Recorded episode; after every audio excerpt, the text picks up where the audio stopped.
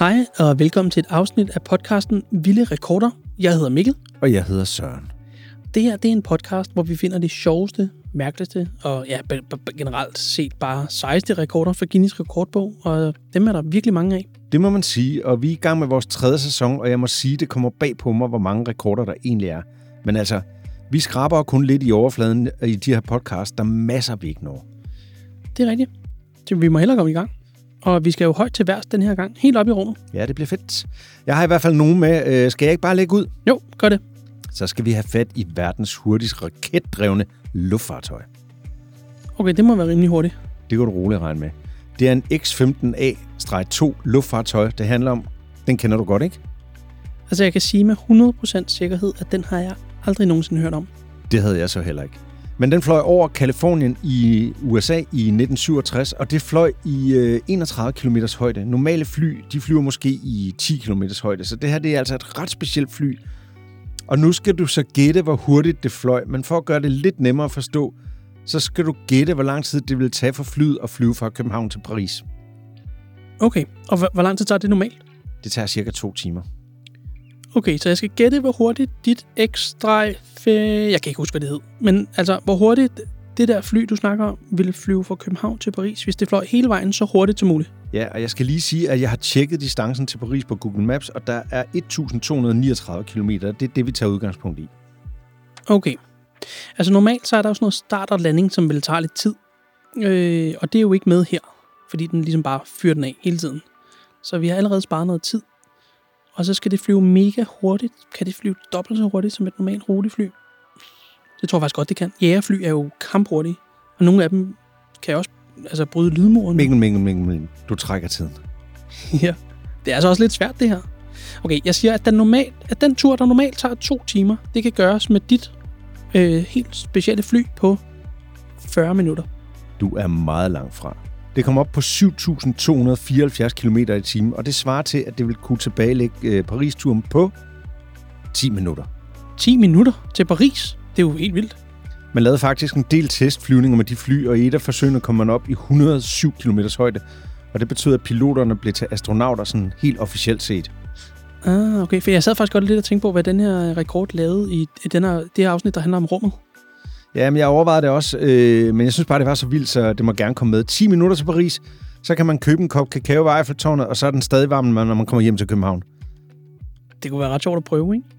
Jeg har faktisk også en hastighedsrekord med her. Den handler om det hurtigste fartøj på Mars. Altså på Mars, eller på vej til Mars? På Mars. Det er en slags fjernstyret bil oppe på Mars. Hvor hurtigt kørte den, da den kørte allerhurtigst? Åh, oh, det gad jeg godt at prøve. Jeg fjernstyrer en bil på Mars. Øh, kæmpe drøm. Det er der jo faktisk nogen, der gør. Der er faktisk en fjernstyringsekspert, der har rekorden i at køre længst på Mars. Den kan vi lige tage bagefter. Men først så skal du gætte, hvad fartrekorden er. Hmm, man kan gå cirka 7 km i timen. Må ikke man kan køre samme hastighed med sådan en bil lidt mindre måske. Mit gæt er 5 km i timen.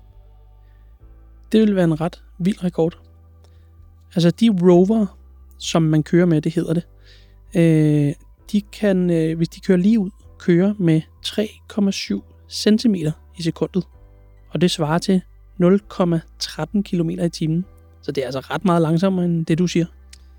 Ja, ja det er faktisk ikke så meget. Men, men på den anden side, hvis de kører fast i et eller andet, eller ind i en sten og sådan noget, så er man lidt på den. Måske er det meget godt, man tager den med ro, når man er på Mars. Ja, det tror jeg også. Det tror jeg, du har ret i. Hvor, hvor meget tror du så, ham der fjernstyringsekspertens rekord er for længst kørt på Mars af samme personer? Altså, jeg vil også være fjernstyringsekspert. Det lyder som et virkelig, virkelig fedt job. Det lyder som et helt vildt fedt job. Altså, hvis man kører 0,13 km i timen, og man kører, hvad skal vi sige, 20 timer om ugen, så er det 2,6 km. Det kan man gøre i 100 dage om året, så det er 260 km, og det har man måske gjort i 10 år, så det er... Altså, du ligner en, der synes, jeg er helt væk. Øh, ja, det må jeg sige. Altså, den der udregning går galt et eller andet sted. Altså, jeg ved faktisk ikke helt, hvor. Men den er, det, det, det er helt forkert da Paolo Belluta gik på pension i 2019, der havde han kørt 17,2 km. 17,2 i hele sin karriere? Ja, det lyder ikke meget, vel? Jeg har faktisk tjekket, at den er god nok. Altså, på, det foregår også på Mars. Ja, okay. Det er rigtigt nok. Jeg har også en rumrekord her, der handler om noget lidt andet. Hvad er det? Det dyreste toilet nogensinde. Altså i rummet, eller hvad? Ja, det er jo derfor, det er så dyrt. Jeg tror i hvert fald ikke, det har været særlig luksuriøst. Det var ikke større end en minibruskabine.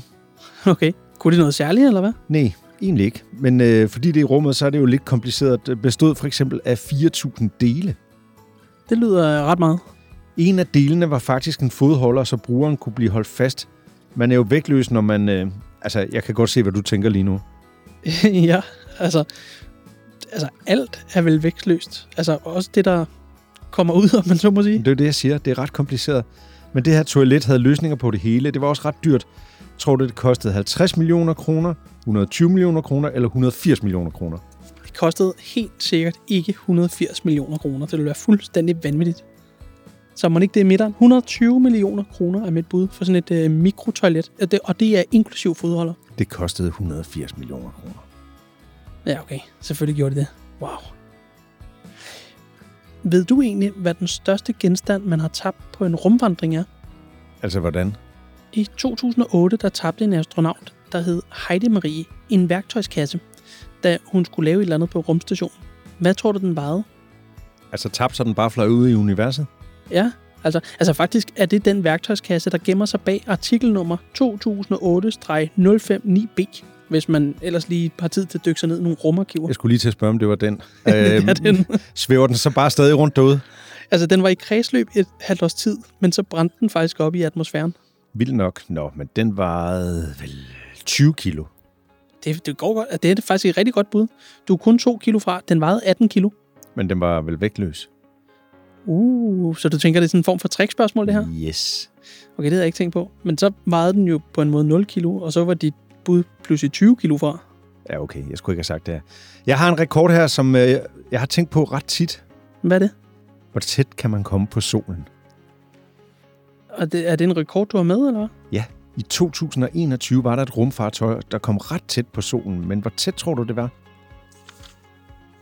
Ja, altså, jeg tænker egentlig, det har været ret langt fra, trods alt. Det ved jeg ikke, måske 3.000 km fra? Seriøst, 3.000. Er det mere? Altså, jeg er ikke sådan super stærk i uh, tæt på solen, fakta. Okay, 5.000. Altså, alting smelter tæt på solen. Det rigtige svar, det er 8.542.000 kilometer. Altså millioner kilometer? Ja. Hvis du sagde, det var tæt på. Ja, men det er det også i forhold til solen. Altså som en lille bonus, så kan jeg fortælle dig, at rumsondens perihelium, som er dens tætteste punkt på solen i den ellipseformede kredsløb, kom da den brugte centrifugalkraften fra Venus. Giver det mening? Jeg, jeg har ingen idé om, hvad du lige fortalte mig der. Jeg ved heller ikke, hvad jeg sagde, men det står i Guinness rekordbog. Til gengæld står der også, rumfartøjet ved samme lejlighed, altså da det blev slynget rundt om Venus, opnår en hastighed på 585.800 km i timen, og det er rekord for et rumfartøj. Okay, det er hurtigt. Hvor hurtigt kan man komme til øh, Paris med den fart? Det kan vi da lige hurtigt regne ud af. Så skal jeg lige se her. Så skal jeg lige have min telefon. Det kan man gøre på 7,5 sekund. Det, det er nogle fuldstændig vilde hastigheder, det her. Prøv, vi skal faktisk til at runde af, men hvis man nu går og synes, at de her rumrekorder er sådan lidt øh, utilnærmelige... Hvad mener du? Altså, det er jo man kan jo ikke slå de der rekorder. Ah, Øhm, jamen, hvis man, og hvis man synes det, og tænker, hvorfor er der ikke en rekord til mig der, så vil jeg bare lige fortælle om 12-årig Rafat Birou. Øh, han var i hvert fald 12 år i 2020. Øh, og der blev han den yngste nogensinde til at opdage en komet. 12 år. Ja, det, er- det er sejt, ikke? Mega sejt. Han havde skrevet sig op til noget, der hedder NASA's Sungrazer Project. Og det gav ham adgang til øh, billeder taget med øh, professionelt udstyr på et professionelt observatorie. Og da han sidder og kigger på de her billeder, der opdager han sådan et, et, et øh, uklart objekt, der ser ud som om det bevæger sig. Og det viser sig så at være sådan en slags snebold af sten og is, og den var 10 meter bred på det bredeste sted. Og ingen andre havde opdaget den, men 12-årige Rafat gjorde. Så øhm, på en måde kan alle være med til at sætte rekorder i rummet. Ja, det er rigtigt. Alle kan sætte rekorder, så i næste sæson, så vil vi gerne have nogle af jer, der lytter med, til at for eksempel komme til Paris på 7 sekunder. Det kan ikke være svært. Det, det skal I bare øh, kaste ud i. Søren, vi skal slutte nu. Hvad skal vi høre om næste gang? Skal vi ikke finde på rekorder med store ting? Store ting. Store ting, så store, man faktisk slet ikke kan forstå. Det er en god idé. Det gør vi. Tak fordi I lyttede med. Vi høres ved næste gang. Hej hej. Hej.